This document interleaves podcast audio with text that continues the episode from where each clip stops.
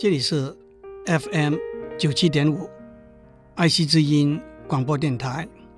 您所收听的是我爱谈天，你爱笑，我是刘总郎。上星期在报纸上的报道，看到台大李嗣涔校长勉励入学的台大新生要做到考试不作弊，作业不抄袭。脚踏车不乱停，教室附近不喧哗，才是有基本品格的台大人。李校长是一位极受大家崇敬的教育家，他的训勉的确非常深刻、中肯，在具体的要求里头包含了深远的意义。难怪那一天有一份报纸以台大四不作为第一页的头条标题。我没有机会听到李校长的演讲，但是再三思考之下，想把李校长有意义的训勉做一个传习。不过，站在智慧财产的观点来说，我必须强调，这是李校长原来的训勉，我只不过以我自己的解读做一个引申而已。考试作弊，推而广之，到学术上的作弊，在学校里头可以说是一个最严重的措施。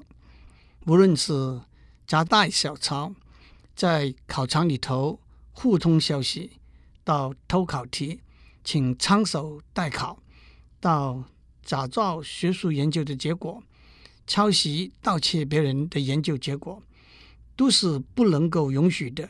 学术上的作弊，这种举动不但违反了校规，更严重的违反了学术上绝对的诚实这个要求。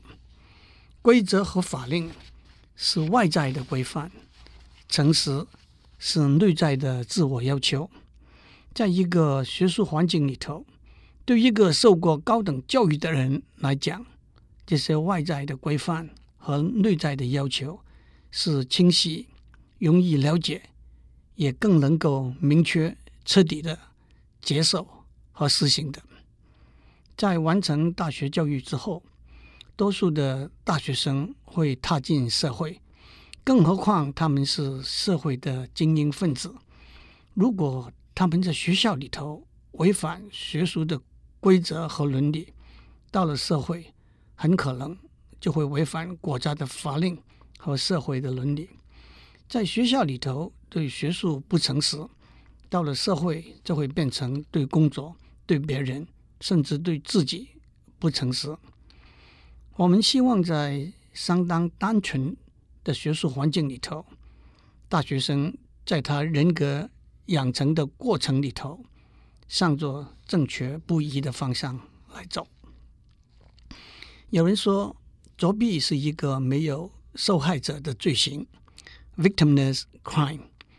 好学生要考一百分，他照样可以考他的一百分。我作弊考个六十分，考个八十分，不会对他有任何的影响。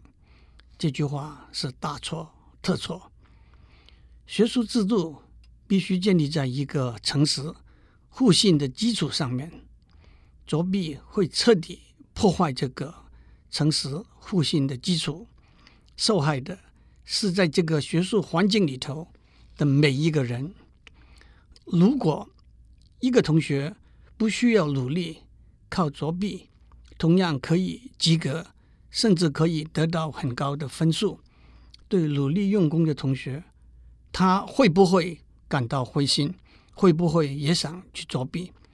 推而广之，如果贪污舞弊的官员能够逍遥法外，奉公守法、忠心职守的官员，怎么样能够不感到灰心，不受到同流合污的诱惑？如果做假账来逃税的商人不会被惩罚，守法纳税的商业竞争者怎么能够不感到愤怒？更何况我们说作弊最后。也是最大的受害者，是作弊的本人。有人说，考试不作弊是从小学开始，老师就给小学生讲的话，难道还要在大学里头重复吗？诚实是一个非常单纯的原则，但是在强大的外来压力和引诱力的影响之下，谨守诚实这个原则是需要内在的坚强的。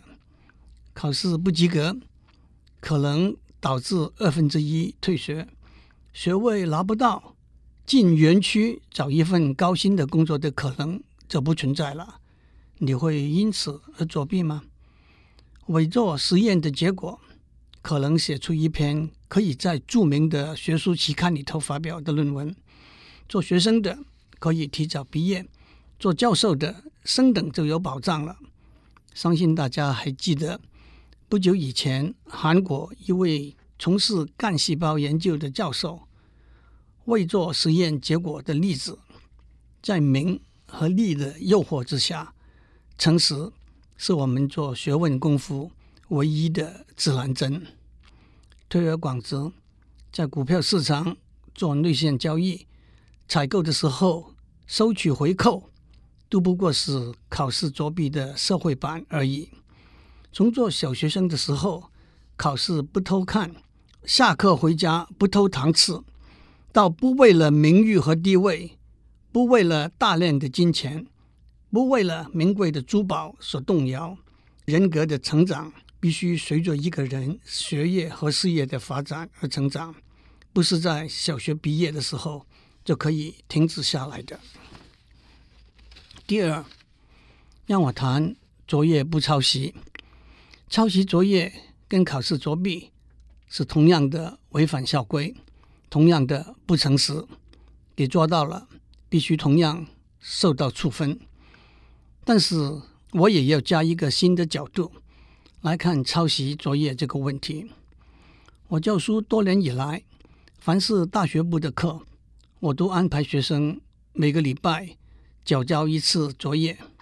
如果我不亲自去改作业的话，也一定要安排助教去改作业，因为做作业。是学习过程的一部分，有些在课堂上，在书本里头没有详细讨论的内容，可以用作业来补偿，而且同学之间可以互相讨论、请教。做作业的确是有切磋琢磨的功能的。我也会向同学们宣布，有些考试的题目很可能是从作业的题目里头选出来的。鼓励他们好好做作业，所以抄袭作业说的轻松一点，是没有养成良好的学习习惯；说的严重一点，就是自欺欺人、自暴自弃，把好好的学习机会浪费错过掉了。推而广之，除了读书之外，在大学里头有许多的机会参加课外活动啦。从事社会服务的工作啦，交朋友啦，锻炼身体啦，这都是学校里头提供给每一个同学的教育机会。我们应该好好善用这些机会。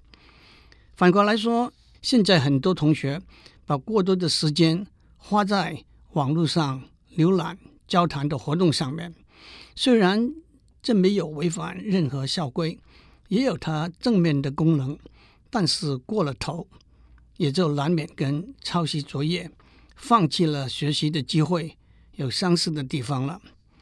至于离开学校进入社会之后，作业不抄袭，除了诚实之外，也代表了实事求是、脚踏实地，不抄小路、不走后门，掌握和善用求进步的机会的态度。这都是我们希望在大学教育里头培养的。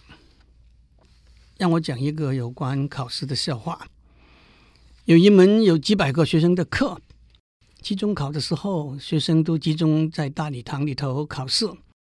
考试开始以前，监考的老师说：“礼堂这么大，发卷子、收卷子都需要很多的时间。为了公平起见。”我先把卷子发下来，大家不许看，等上课铃响才一起开始。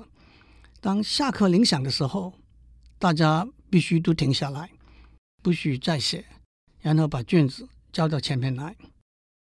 下课铃响了之后，还在写的人，我会拒绝接受他们的卷子。老师把卷子发出去，铃声一响，大家开始写。铃声再响，老师说停，把卷子交到前面来，大家都依照老师的话去做。只有一个学生坐在后面一个角落，还是低着头拼命的写。当老师花了好些时间把大家交上来的卷子整整齐齐的叠成一堆，正要抱着这一堆卷子走出礼堂的大门的时候，坐在后面角落上拼命写了个学生冲上来，说：“老师，我也要交卷子了。”老师说：“我讲的清清楚楚，我不会接受在铃响了之后还在写的卷子。”那个学生瞪着老师说：“您知道我是谁吗？”老师说：“我不知道你是谁，我也不管你是谁。”学生说：“好极了。”他把卷子向老师那堆卷子里头一塞，回头就跑掉了。这当然是个笑话。这个学生投机取巧，违背了公平竞争的原则，不是一个好榜样。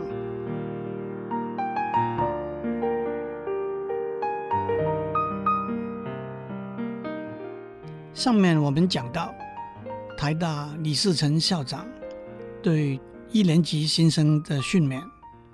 考试不作弊，作业不抄袭，脚踏车不乱停，教室附近不喧哗。虽然在表面上，这四个不似乎是相当狭窄的规范，其实它们都有深远的含义。考试不作弊，就是诚实，诚实是做人做事最最基本的大原则，作业不抄袭，就是除了诚实之外，要珍惜学习的机会。这个机会是得来不易的，我们必须善用这些宝贵的资源，而不是轻易的把它浪费掉。让我们继续谈。第三个不，是脚踏车不乱停。现在。很多校园里头都不许机车通行了，所以脚踏车是重要的代步工具。同学们骑了脚踏车去上课、去图书馆、去饭堂，到了之后，往往把脚踏车一丢，不该停放脚踏车的地方，例如行人道、大门的进出口，照丢不误，造成行人的。方便和安全的问题，即使在划定停放脚踏车的区域，车子丢得杂乱无章，不但浪费了停车的空间，也很不雅观。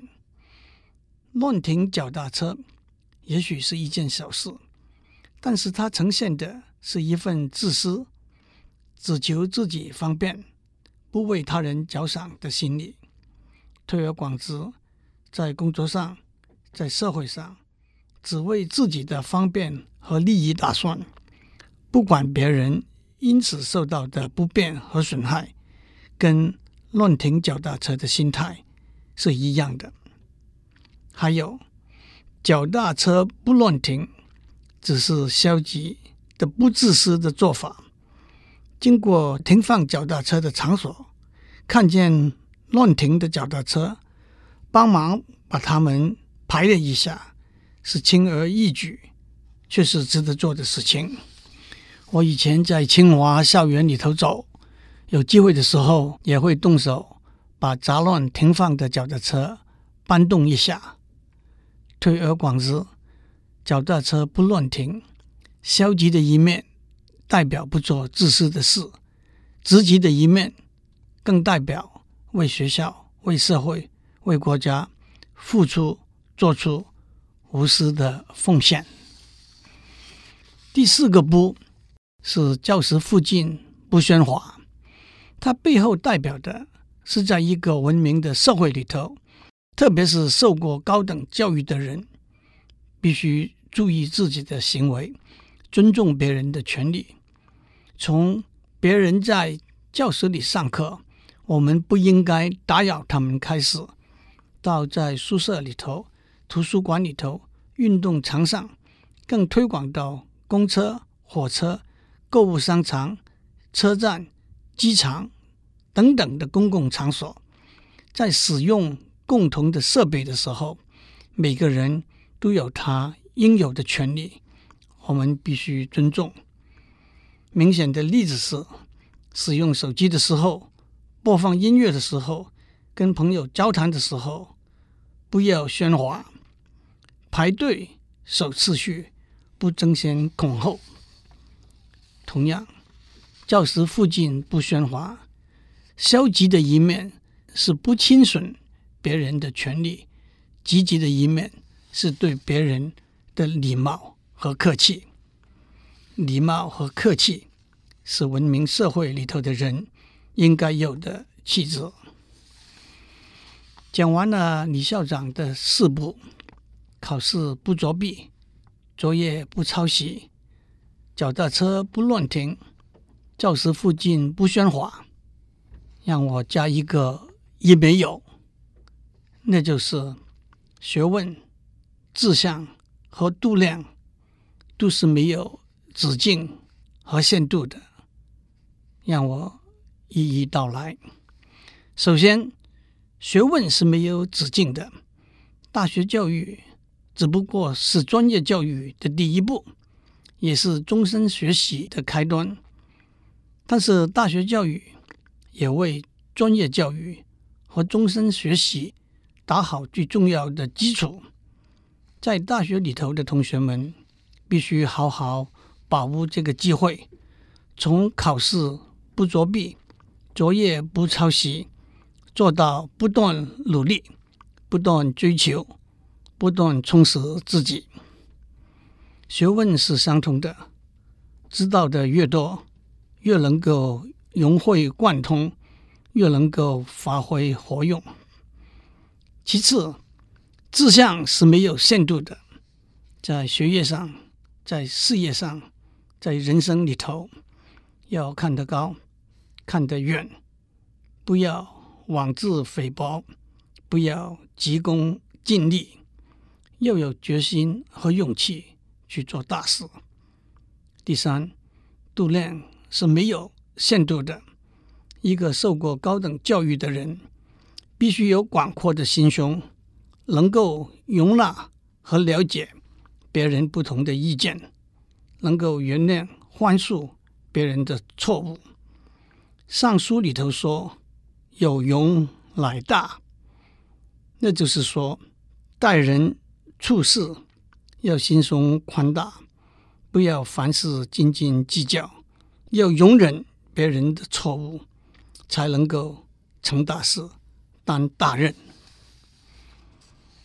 最后，还是让我讲一个笑话：有三个人，一位音乐家，一位大学校长和一位大学生，他们都犯了滔天大罪。被法官宣判死刑。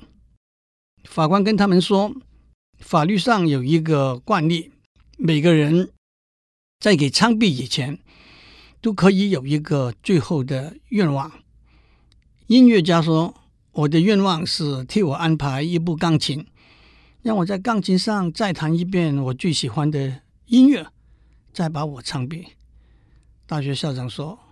我的愿望是召集全校的学生到大礼堂，让我对他们做一次训话，再把我枪毙。大学生说：“我的愿望是在校长训话以前把我枪毙掉。”许多大学生宁愿死，也不愿意听训话，原因是训话的内容被看成教条和口号，很多人都认为讲了之后。是不会有结果的。人格的养成是日积月累的，是在和别人互动之中琢磨出来的，是在自己小心观察和深刻的思考中体会出来的。校长和老师讲的话，只是一个提示，一个导火线。经由他们的提示，多听、多看、多体会、多思考，我们才能够为自己培养诚实、进取、不自私、尊重别人的品格。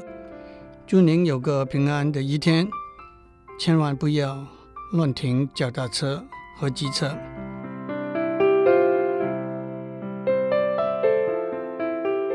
以上内容由台达电子文教基金会赞助播出。